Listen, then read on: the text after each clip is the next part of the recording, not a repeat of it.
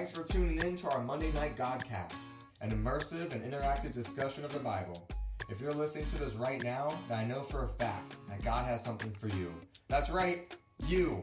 I'm glad you're here. Let's dive into God's Word and see what He has in store for us today.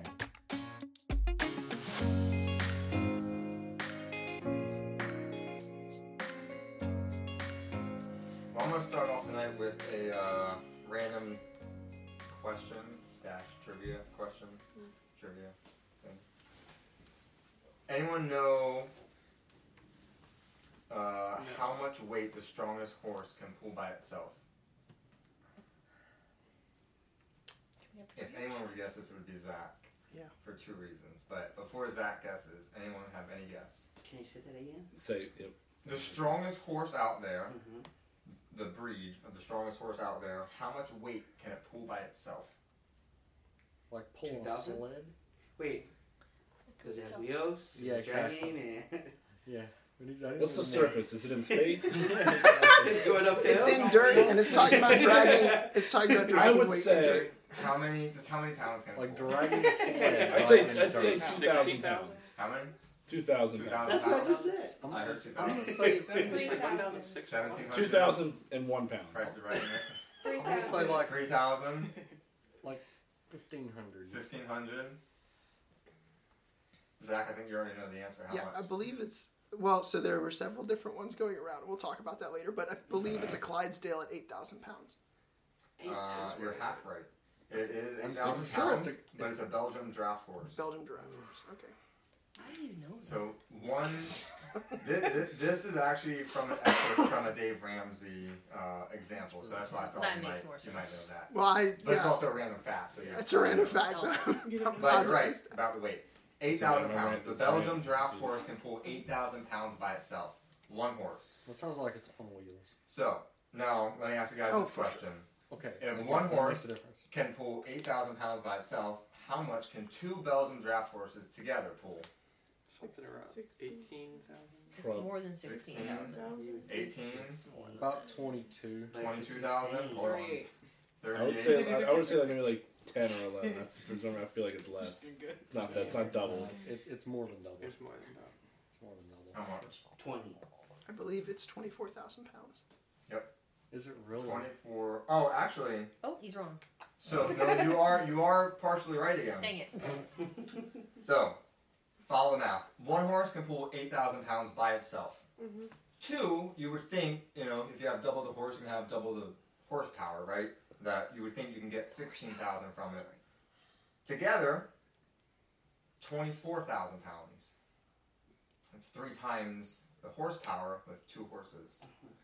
That's with two random Belgium horses put together. Two strangers that Right. don't know each other. Oh. Correct. Oh. Now, two Belgium draft horses who were trained together and are familiar with each other and were raised and trained together can pull 32,000 pounds. Wow. Four times as much. So you doubled the horsepower, you doubled the horses, you quadrupled the horsepower. Versus double the horses who don't know each other, you triple the horsepower. But if they know each other and they've trained together, like a whole nother horse is added worth of power. This is a Dave Ramsey example on the power of relationships on teams. A lot of times, you know, even just in the secular world, you know, Dave Ramsey will use this and people will quote this in like a, a team building conference or, you know, a seminar or something like that. As far as, you know, two people moving toward a common goal are always more powerful than, you know, one doing it alone and even uh, better than, you know, just two people doing it together are the ones who can value each other's strengths and weaknesses, read nonverbal cues, genuinely care for each other. That's that's where the magic happens, where you can quadruple the horsepower by only doubling the amount of horses. That's just a random fact, just to start off the day. But I think I think there's a lot to go with that that I could probably do a whole nother night on. But just alone of like you know what what any one of us can do by ourselves with God by our side, how much more can we accomplish it with? We can do, we can, you know, do God's will with a random person, say you're on a missions trip or just out wherever, right? You can you can accomplish God's will, but how much more can be accomplished with brothers and sisters in Christ who you've um, what we're doing right now, training. This, that's you know we're studying God's word. We're, we're growing stronger in His word together. All right, Luke two. That's where we're going to be at tonight. We'll just be in Luke two.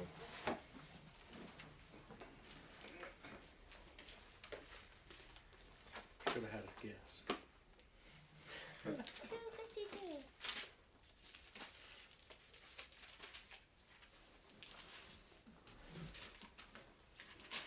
We're two weeks away from Christmas today. So we're going to be going through the birth of Jesus. Um, but I'm going to have some maybe slightly different perspective, uh, maybe some different questions to bring about than you know what would normally be going through. So does anybody want to start reading? Uh, let's just go it nice and slow, one through seven.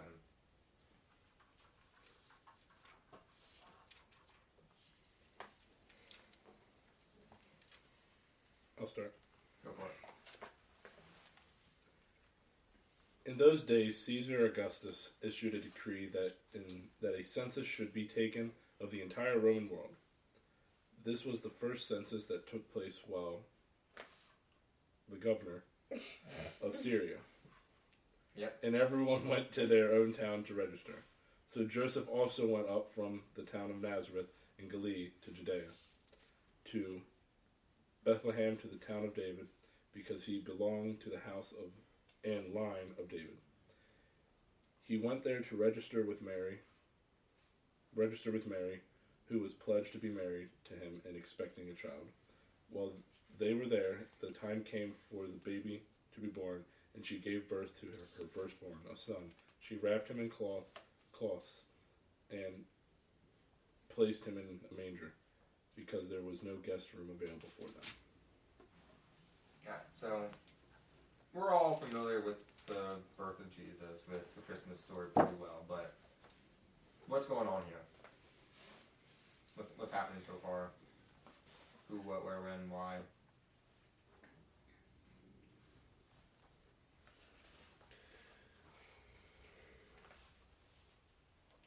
Repeat the question, I'm sorry. What's going on? Caesar just wants to get a, a good eye, I guess, of I guess his kingdom. Why do you think he would want to? Why would it benefit? Knowledge is pretty important. The same reason why they do it now. Just a good more more knowledge about the people you quote unquote have control of. Yeah, It's just good to good to know the people. always good to know how many people you have in Mhm. the areas. What other what other reason might be a good incentive for uh, Money. Yeah. Making sure you're collecting the pro- proper revenues and stuff Yeah. like that. It was also, Hmm. It's my understanding that it was also some form of display of power. Because David got busted for that when he took a census without talking to God about it first in the Old Testament. Um, so, yeah? Do you think he did it on purpose because of that, or he didn't really? who? Uh, C- Caesar. There is a lot of history that we can look into it as far as I mean, the whole. Like, why did Caesar actually do the census? I mean, you, you can look at just um, well a lot uh, as far as like the like the history of Mhm. what you can find outside of the Bible of the history during this time. You know, there's there's other historical non-biblical context of you know Caesar here and of you know all of, of the census and all these other things going on. So there's a lot of other context and, and things that you can add into this, but yeah, that's a lot of part of it as well. Him wanting to kind of just like show his power, just to be kind of like at this point in time, this is kind of like the biggest empire in the world ever. Essentially, he is at up until this point in time the most powerful man who has ever lived, mm. and he's just kind of like census, and everyone will go, and he's just kind of in a way just kind of like flexing his power, and but also you want to make sure that you're collecting taxes from everyone who is in your kingdom. So you want to make sure that you know people aren't getting away without paying their taxes. All right, so Mary and Joseph are in this as well. Where are they coming from? Where are they going? Kind of Joey. um, Going to Bethlehem and Nazareth, which, Mhm. by the way, according to this map, is roughly, it's hard to tell, but like 90 miles. Yeah. Probably on the back of a mule, at well over eight months pregnant, give or Mhm. take. Let's make some assumptions here. So, which would have been probably, what, four day trip? Probably about right, yeah. Yeah, I, I, I had a note that is um, about 80 miles. Yeah, it could be about 80, 90 miles. Um, and that's quite a, a good amount of time, money to travel that far. And yeah, she's very much pregnant. All right. So, I don't want to interrupt if you have go point come up. Um, I- I learned some other things about Nazareth from Pastor Phil, our, our pastor, and he was talking about so Nazareth. The first time it's mentioned is in the Bible, and that it's not mentioned for like another 400 years in all of history. Allegedly, there were like between 200 and 400 people that lived in this entire town. It was kind of a nothing town, um, and so the whole. That's why later, um, the there are people talking and they're like, "Has anything good ever come from Nazareth? Like, what are we talking about? It's just this little podunk town out of nowhere." Um, but that's just where ends, where God ends up calling people from. And it's a pretty common thing that we see with Jesus. And we see God display throughout history of picking the one that's the lowliest, the most insignificant, the most non special, the most mundane. Right? Let's pick, let's have the Savior of the world not come riding on the clouds with lightning bolts in his hands, with, you know, riding on a, on a horse to to reign in power, right? That that's what these people were expecting the Messiah to be of just someone coming down a military leader. But instead, he's gonna come in human form, he's gonna come born like humans were born as a baby.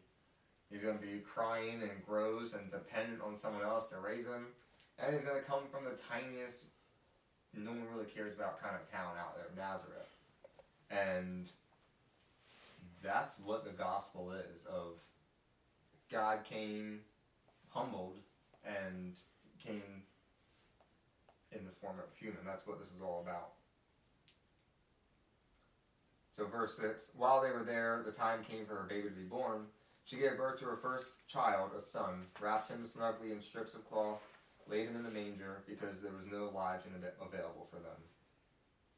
So, the census is going on everyone is back in town to to be registered, to be counted, and there's just no lodging left. Everything's booked. You know, I didn't have his Airbnb mm. booked ahead of time. Just there's nothing left. So they're just kind of here. We see the Savior of the world again, just already coming from the most like unimportant area and coming from the most unimportant of people and coming in the most unheard of way, and now being born where animals are eating out of the, the trough. That's what a manger is. And we just see the the humility that Jesus chose to come into. All right, let's read eight through. Are they still in Bethlehem As of right now. as of right now?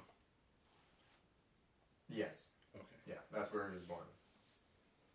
Um, let's just go and read through through the end of what we'll be reading through today, through twenty. We want to take eight through twenty. I got it. And in the same region there were shepherds out in the field, keeping watch over their flock by night. And an angel of the Lord appeared to them, and the glory of the Lord shone around them, and they were filled with great fear. And the angel said to them, Fear not, for behold, I bring you good news of great joy that will be for all the people. For unto you is born this day in the city of David a Savior, who is Christ the Lord. And this will be a sign for you.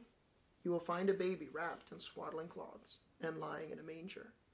And suddenly there was with the angel a multitude of the heavenly host praising God and saying, Glory to God in the highest, and on earth peace among those whom he is pleased. Actually, let me stop there. With whom he is pleased. Sorry. Alright, so now what's happened so far up to this point?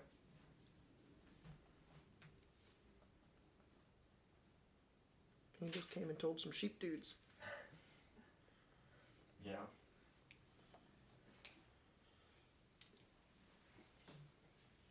So we've all heard that before. Oh, you're about to say something? We was about to go on uh, the, kind of basically the same path you were. Uh, you know, the announcement could have been made uh, to the kings, the priests, the most highest of people. But no, some sheep dudes. Some sheep Yeah. dudes. You guys ever stop to think about why? And we just think like, oh yeah, like the angels came and told the shepherds and right, oh yeah, there's you know baby Jesus, Joseph, Mary, there's the shepherds, the little animals, usually the little kids in church, you know, with the little animal costumes and and then we have the three wise men, right? Where there weren't there were way more than three, but the three wise men and what's up with the sheep dudes? Well, verse 8 says they were in the region and they were up at night. They were what? They were in the region and they were up at night. Mm-hmm. Is that like uh, bec- like shepherds back that like back then were like very looked down upon, like they were considered very filthy because they had to deal with dead animals, and they and they had to work on the Sabbath, so they're considered like quote unquote at the time. Like they didn't no one really they were outcasted. Everyone no one no one ever interacted with them. So for the angels to come to the shepherds, I think shows like a pretty cool thing about like who Jesus is, saying like these men have done nothing wrong and I think like even because um what is it uh when Jesus is is around he's talking like like when he does like help someone on the Sabbath and so like he, if like if a shepherd saw his sheep fall in a hole would he not uh take it pick it out of the hole or do you wait till Monday or Mhm. so I think that's why he chose the shepherds Okay. What what was the message that the angels told the shepherd? First off, they addressed. It says they were terrified, but the angels reassured them, "Don't be afraid," which is a pretty cool way to start. I mean, doesn't say that they screamed, but they were terrified. So either the look on their face, or some other cues. You know, like all of a sudden, you know, you're just there with your sheep. You're just there counting sheep. One, two, three, 99. scared me They were terrified. Jeez. Just like some of you guys were just right now, right? yeah but then the angels are there to comfort them, saying, Don't be afraid. Um, We see that several times throughout the Bible when, when angels come. They start off with, Don't be afraid. Probably because it's a pretty terrifying experience, to be honest. Like, this heavenly being is just there all of a sudden. So it's pretty good for them to start with, Hey, don't be afraid. I went to kill you, you'd already be dead. Don't worry. you know, I'm not here to hurt you. Especially if they're in like not human form. If they're in biblically accurate form. Mm. They got six Yeah, different these are the wings, eyes angels with the everywhere. horns and with the horns of a beast and the, made out of different head animals of a, yeah a different beast and Yeah. like yeah, all these eyes and faces and it'd be pretty terrifying. They look like half lion, half like bear, half like all these things. Then you're wondering, how many halves can you fit in there? Mm. Okay, so besides don't be afraid, what's the rest of the message that the angels came to tell them? the coming of the Messiah The coming of the Messiah. What about him? He was born. He was born today. He was born today in Bethlehem. And then what else? What was the other part of the message? How they'd they be able to, to identify the baby, the Messiah?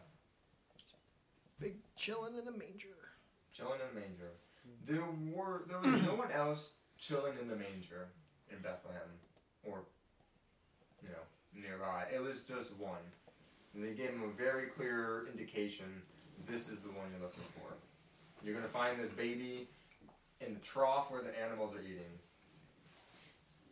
And then gave him more description, wrapped in strips of cloth, lying in a manger. Not just wrapped in a blanket, wrapped in a you know whatever, wrapped in strips of cloth, just like all these loose rags, just like as as lowly as it gets. All right, so the angels came to the sheep guys. Is that what you said? Sheep guys? sheep dudes. Sheep dudes? See, by the way, The sheep dudes. uh, like one showed up, and they were terrified, and then a and whole then host the host shows up. Okay, like I think they were scared at first. It's a good point. So, why the shepherds? Who else could they have come to instead?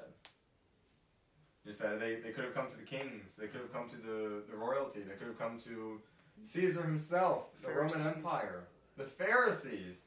Lots of better lots of better options out there besides these shepherds. What would have happened? What do you guys think would have happened if the angels came to the king to tell him that the Messiah, the King of Kings, was born today? What do you? How do you think a king would react to that? He'd send his army to kill What we know. The way, the way I react was to say, well, which king? Because I didn't want the wise kings man to like, hey, go kill the babies. Yeah, exactly. I exactly. was gonna say which king because that's what I'm saying. One of the kings said, It probably wouldn't matter. That's probably exactly what they would do. It didn't matter what king. well, I was saying like he, one of the kings didn't even know who it was, and he still was like, just to be I safe, feel like go kill all the babies Yeah. under the age of I think what was it I feel three or like two. it's We've very seen that different before for with him to Pharaoh. be getting that message from hmm the wise men than it is for him to get it like from a host of angels. Mhm. Like God clearly had him get that message through the wise men for a reason. It's not like we could just be like, oh yeah, if it was done this way, then Mhm. it would have just worked out the same. Yeah. Yeah, that was a good point. We've seen that before. This happened way before here. Pharaoh was afraid, and so because there was one out there who was eventually going to be raised up, What's up, guys? then Hey. Pharaoh sent the decree to kill all boys, all Hebrew boys. Yeah, I think under three, somewhere around there. Three or two. Um, to be killed. So we've seen that before. What happens when when the royalty knows of someone in power who is just born or is to be born? What would what would have happened? What do you guys think would have happened if the Pharisees were delivered the message from the angels? How do you think they'd react? The Messiah was born today, and he's in a manger with donkeys and all of these animals. He's going to be the savior of the world. But they would have either sent an army or laughed. Yeah, I don't think they would have been overly stoked about where he came from. So I don't know. It'd be like it depends because like I feel like who was oh, I forgot the one Pharisee's name. Nicodemus. Nicodemus. Like if like he would have came to Nicodemus, I don't know what would like. But I I don't know because like I think he might have like I don't know. I know G- God did give it to the shepherds for a reason, but I don't know. I kind of I was just now thinking like well maybe some of the Pharisees would have been. They might have. They probably would have ruined it like same way like if God were to tell us our future, then we would try to step on our own toes, try to like work it. Was like, well, I know God said it's going to work out in the end, but I'm going to try to do my own thing too, make it better than what God has provided. Maybe the Pharisees would have done something like that. Yeah, the Pharisees, at first, and this, this is just an assumption, at first they probably wouldn't have been very impressed that God chose to reveal the secret of the ages to them. They'd probably think that they deserve to hear the news first because they were pretty entitled and think that they were better than everyone else. They'd probably think, "Oh, good, you better tell us first because then we'll we'll then spread the news to people as we see fit." Um, but uh, we don't like the way that you tell us that this baby is going to be born, um, angel. So um, yeah, we'd rather not have the baby, uh, the, the the savior, be born in a manger. How about he comes down like already like an adult and you know on a horse and chariot and, and ready to free us from captivity.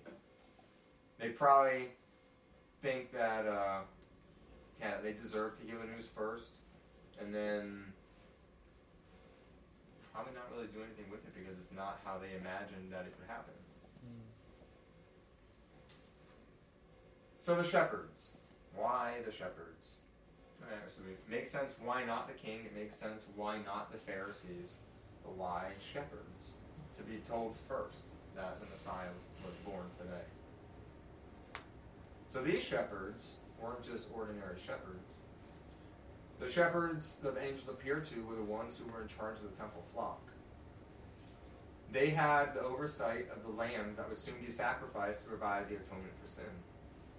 Their eyes had been trained to notice any defect or blemish on a lamb that might, uh, on a lamb that a lamb might have, because only perfect lambs can be used as sacrificial lambs.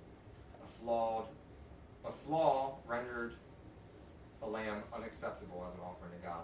So these sheep based off of the area that they're right outside of Bethlehem there. That area is where the sheep came from to be presented to the temple as sacrificial lambs. So these shepherds are the one who are raising and yeah, raising, I was gonna say harvesting, raising these sheep. These shepherds are the ones who are preparing hmm. these perfect sacrificial lambs to be presented to the temple to be the ones that are offered to God as a sacrifice. These shepherds know what a perfect lamb looks like.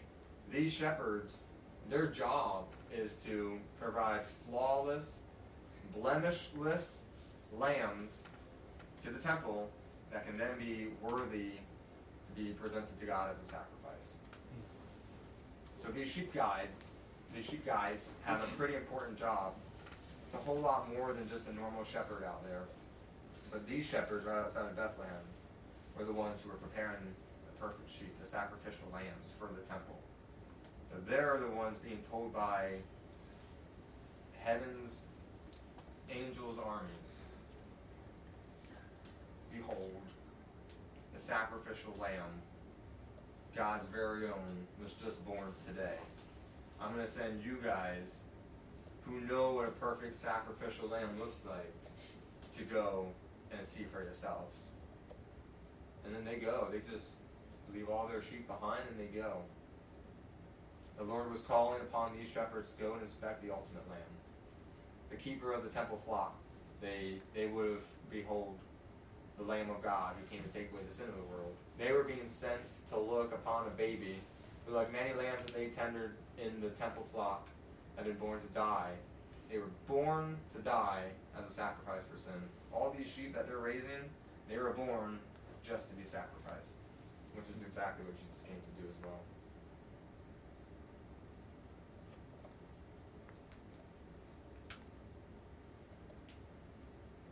Alright, so let's continue on. Let's go 15 to 20. Who wants to take that?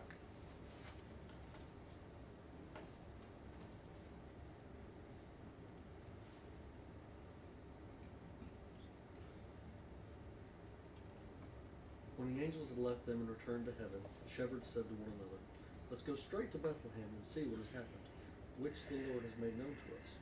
They hurried off and found both Mary and Joseph and the baby who was lying. After seeing them, they reported the message they were told about this child, and all who heard it were amazed at what the shepherds said to them.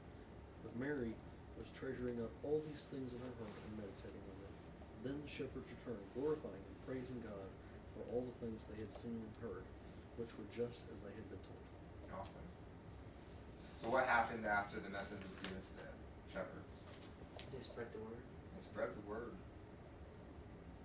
How did they go about spreading the word?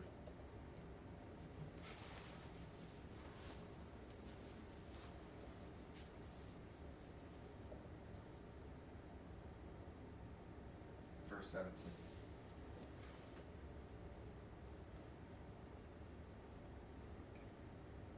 After seeing him, the shepherds told a few people. And then a few people told a few more people. And a few more people told a few more people. Nope, it says, after seeing him, the shepherds told everyone what had happened and what the angel had said to them about the child. And a few people who heard were surprised. Few people didn't believe them. A few people believed them. No, it says, all who heard the shepherd's story were astonished. They just went out and told everyone. Kind of reminds me of like the woman at the well, right? She was just so excited. Actually, that's a pretty good correlation because the woman at the well was the first person that Jesus straight up said, I am the Messiah.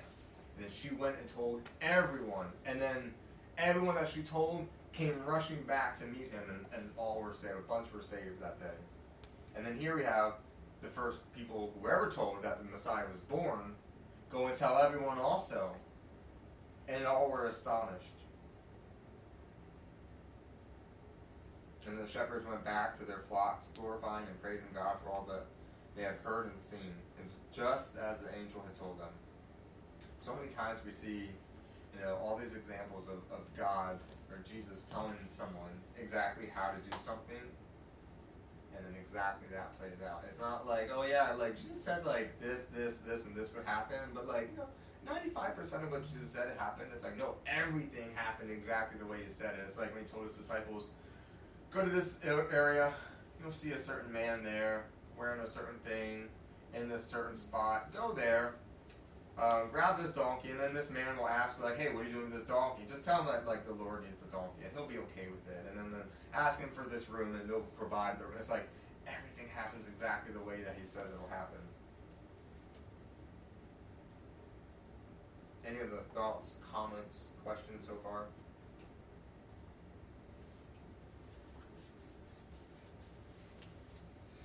You have nice Christmas lights.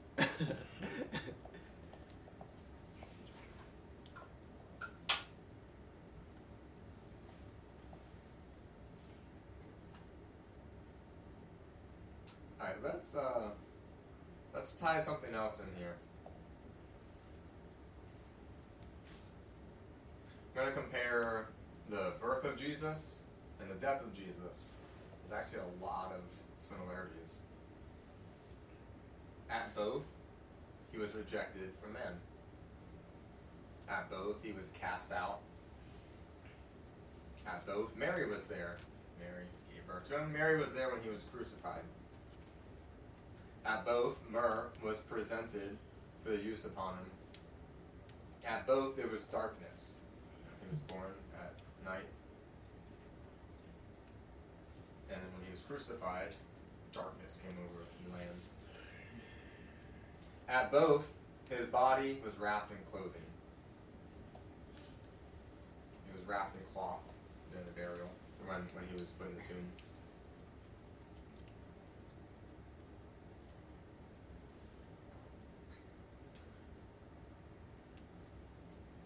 At both, there was worship. The first was genuine, the angels and the shepherds. And the second, at his death, the the worship was mocking him, saying, "Oh, king, you can't even get yourself down. If you're the king, get down from from here. And here's a crown of thorns." But both were worship, calling him king. At both, wise men recognized his deity. At both, Jew and Gentile were there. At both, he was hailed as king.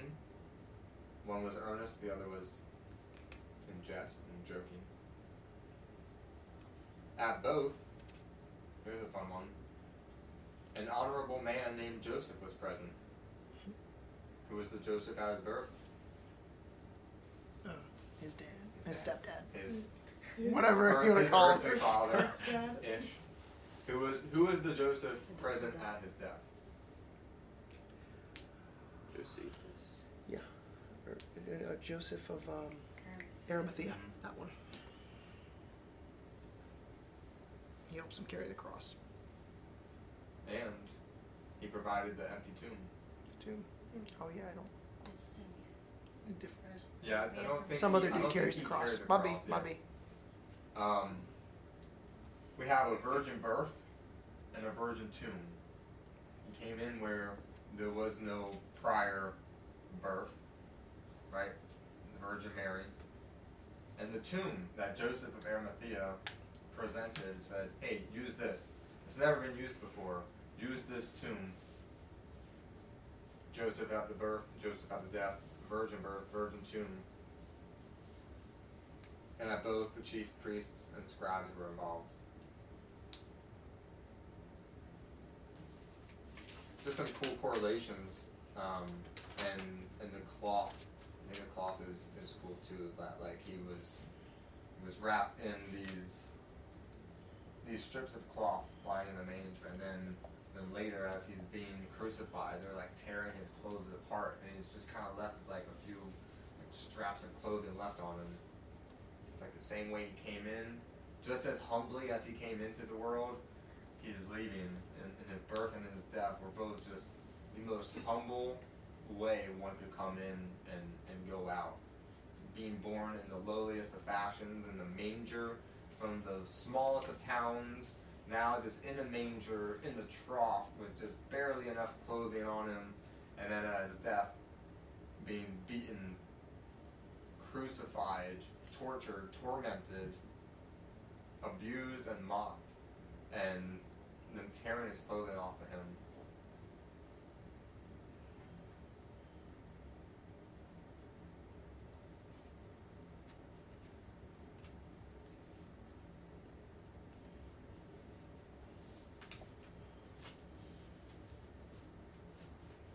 Why do you think Jesus chose to be born in a stable, in a manger, rather than a palace?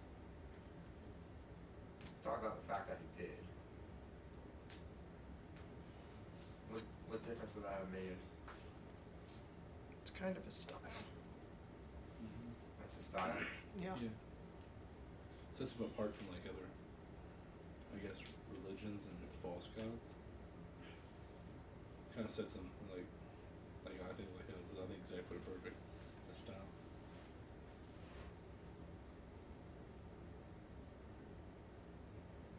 Is it? Um, there was no like official record of his being born. I don't know that. Yep. Yeah, we don't even know when he was born. We just celebrate it in this time of year. he could have been born in like April or something. Yeah.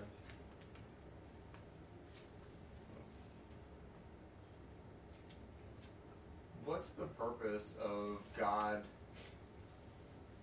sending Jesus to be born as a baby? What, what was the point of him?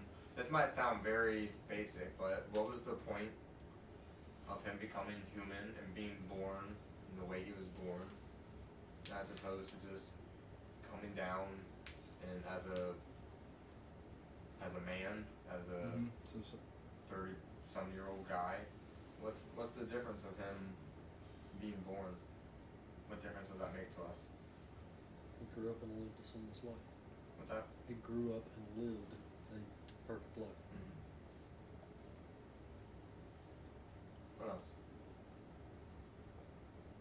he got to go through like different stages of life that we go through and get to feel like the different emotions, different things that go on with that. Like he was a baby and then he was a toddler, then he was a preschooler or whatever, and then a teenager. But imagine Jesus a teenager. like mm-hmm. I mean, and then like at a grown adult basically, and then he got to go through each stage of life, got to basically be 100% human while also being 100% God. I feel like that's like the main thing that like Jesus wanted to be like I'm like you. I want it. I came here to be a sacrifice for you, and like the whole like him understanding what we go through. He had to. They God wanted him to live through all of that, so he was able to be like, hey, I know what you're going through. I can help you. You're not alone. And like the fact that like we know Jesus went through each day of the life that we are all in right now whether where wherever it is, we know Jesus went through it because he was born as a baby and grew up like a normal child, I guess, kind of. I mean, without any sin, but he's still normal child. But it's not like he was like in a palace where he was like, ha ha, you could do everything. Do this for me. He was literally poor. Mm-hmm. I mean, I don't think it gets any realer than that. Yeah. The son of a carpenter. Mm-hmm. He was tempted in all areas too. So like you know the devil, you know he doesn't want him to save the world, so he try he tried to throw everything at him. And what else was I gonna say? trying to remember. Yeah, it would have been easy if easier if he was born into royalty and never had to worry about where his next meal will come from, if you know, if, if they'll have a house to live in, but he was born exactly he was born poor. He was born in a manger. He was born in the trough where the animals are eating out of. But it, it, it's a whole lot harder because he was tempted. He, he could have, he faced the same temptations of Mhm. hunger and, you know, not having, his family didn't have a lot of money.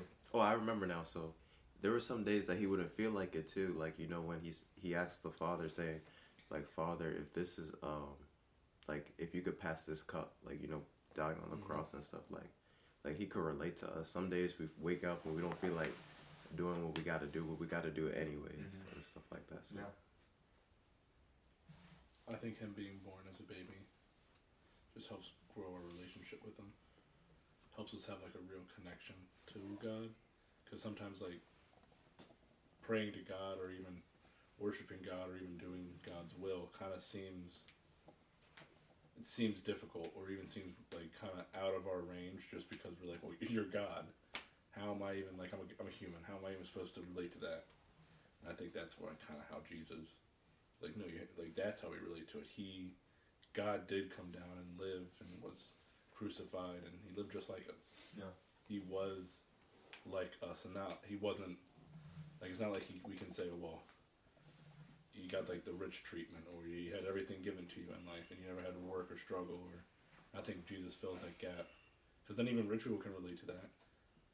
So Yeah. And it's very relatable because he's just You know, if we hear a person, if we hear like a success, a success story of, you know, some some billionaire who had this giant company, we think, oh, their life is so easy. They had everything handed down to them. But then once you hear their story, mm-hmm. oh, I was raised in, I was born and raised in this country, and I came here. My parents moved here when I was five, and you know they had ten dollars to their name, and they did this, and I was, you know, I was the bad kid in school, and then I never did this, and then then I started doing this. Then I was able to do this. Then I had this, and then I had that connection. Then I started this company. I started working hard to, to do this, and then I started growing. Then I started getting clients, and I started doing this. Then I had my first employee. Then I had several employees. I opened my business. I opened up a franchise. opened up a second one, and it kept going. It kept growing, and now I have you know a billion dollar company with 200 franchises. It's like to not hear the backstory, you just think, oh, this person had everything hands down. Oh, they're so lucky to be born in their shoes. Oh man, I wish I was born in their shoes. But you can take the situation that you're born into and do something. You can complain and just say, ah, I'm in this crappy situation, or you make the best of it. I don't know where I was going with that, but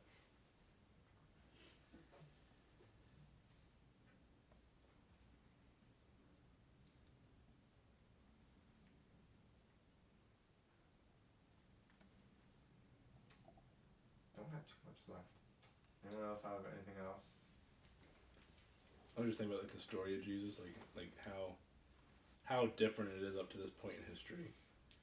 Like even to like like the non-believers and anyone who just read about Jesus, reading this as like even like people writing about Zeus or Poseidon or any of the Greek gods or either the, the Norse gods, and Vikings, and all of them. Like they wrote all these like about false gods and everything. They wrote about them, but people still read them and knew about them and worshipped them and but up to this point, no other story was written about Jesus, and yet, in our time, Jesus seems like the most relatable, quote unquote, God. Like out of all the gods that were so had such these crazy stories and elaborate, like I control thunder with my fingertips and or, or, or whatever the power might have been. These crazy things, but yet the only divine, true God that was written about was Jesus, and He's the most relatable.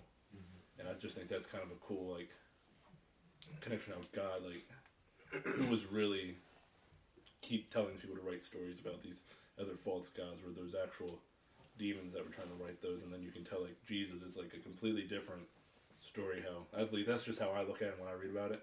Kind of helps me to real like to grasp the idea that this is the true Son of God, and like this is just a different.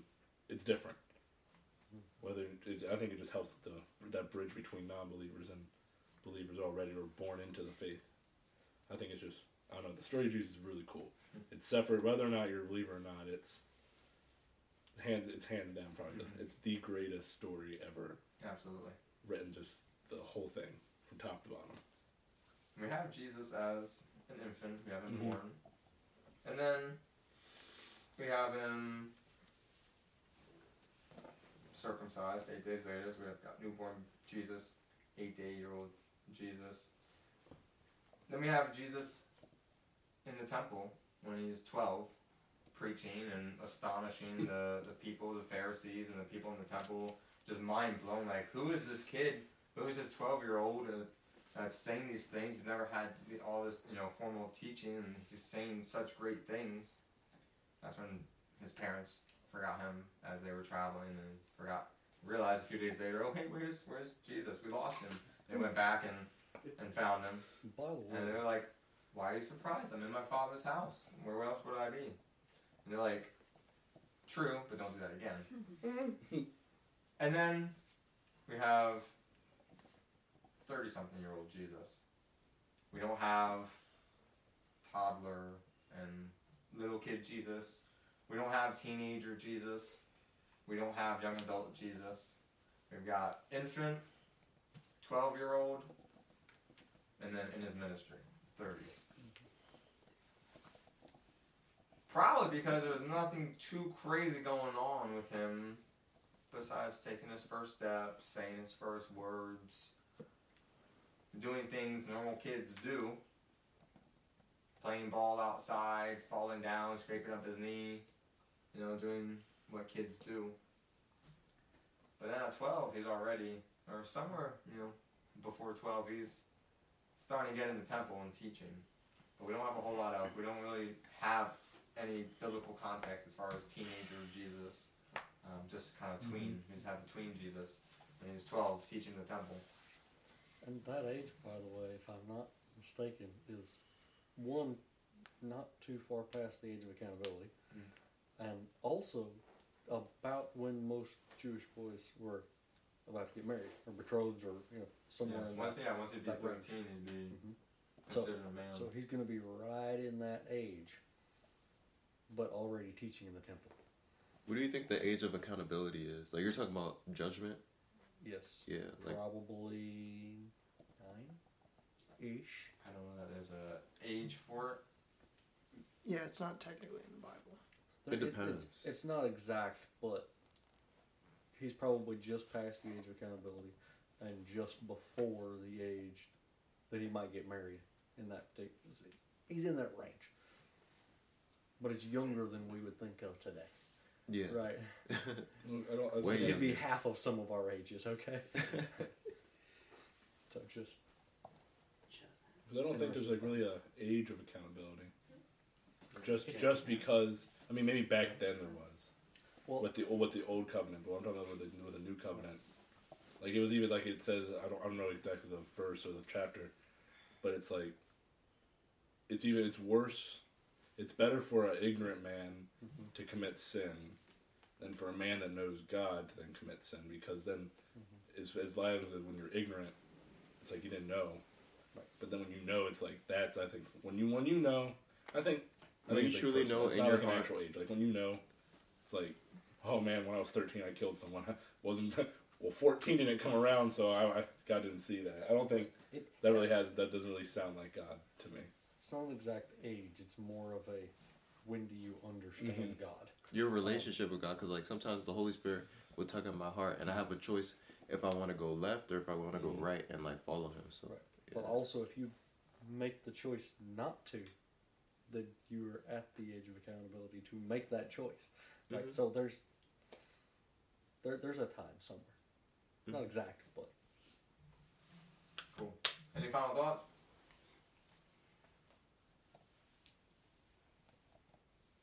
You noticed in verse 19, where it's like Mary, like remembers these things is basically what it says.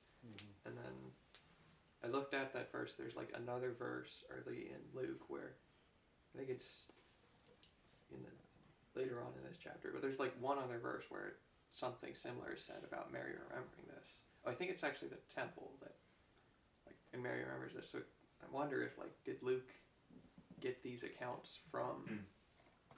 Mary From at some Mary. Yeah, that's the assumption. It's so so cool. Because it's just kind of like a random word. Like, why is it saying like she's Yeah. Mary stored these things in her heart? Like, did Joseph not notice? Typical dad, right? Typical, typical man. When's Jesus' birthday? I don't Man, you know, was the winter. That's why we don't have it. That's why was we don't supposed to write it down. Joseph Friggin, that's hilarious. Yeah, I, I would take that as though, uh, you know, it's it's one thing to be told that. Mary was told that by an angel too. You know that like, hey, you're going to give birth to an angel, or you're going to give birth to the Savior of the world, and you know without having conceived and without having, um, you know, like the Holy Spirit will conceive this in you, and so like she knows it, and clearly she knows. Hey, I haven't been with a guy, and now that I've got this baby, and exactly how the angel told me it would happen, it's happening. So this must truly be the Savior. But you must you probably still have some doubts. Like, okay, well maybe like is this really gonna be like the Savior? Because like I'm giving birth to him, and like it's just a baby, and like, but that's that's how I would take it, as though she mm-hmm. kept all these things in her heart, in her heart, and thought about them often. Because it's a pretty significant thing that even shepherds were coming to check out and glorify and worship your baby. So I think it's a pretty special thing for her. Cool. I'll uh, pray and then we'll split for a little bit.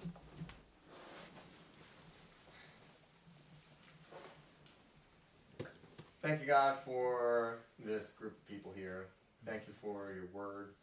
Thank you for sending Jesus as a baby to be born and live a life just as we would be born and, and live our lives. For being the perfect example of how to go about living a perfect, sinless life. None of us are able to to have that level of perfection. And we know because of that that we are owed death. Thank you for Jesus' birth. Thank you for his death on the cross to die for our sins, the perfect sacrificial lamb. Thank you that the story of Christmas is so much more than just a baby being born, and so much more than presents and parties and eggnog and mistletoe and elves and Santa and all these things. Uh, they're all fun and and enjoyable. But Gabby, thank you for the reason for the season that Jesus was born, that you sent yourself in human form to to be relatable to us, so that we can be relating to an infinite God in some type of way through Jesus. Thank you for him living a human life here on earth so that we can relate. Thank you for this awesome Bible study that you've given me the honor of leading. Thank you for another year of spending time together, reading your word together with each other. And uh, yeah, God, I pray for many more years to come of diving into your word, going at it verse by verse, chapter by chapter, and uh, getting to hear from you each week. I ask that you continue to use me as a vessel to speak your word, um, to use each person here to be able to conti- contribute to that, be able to hear from you, and uh, that we can all learn and grow from each other. In Jesus' name, amen. Hey, thanks for listening. It's always a good time when God's presence is with us.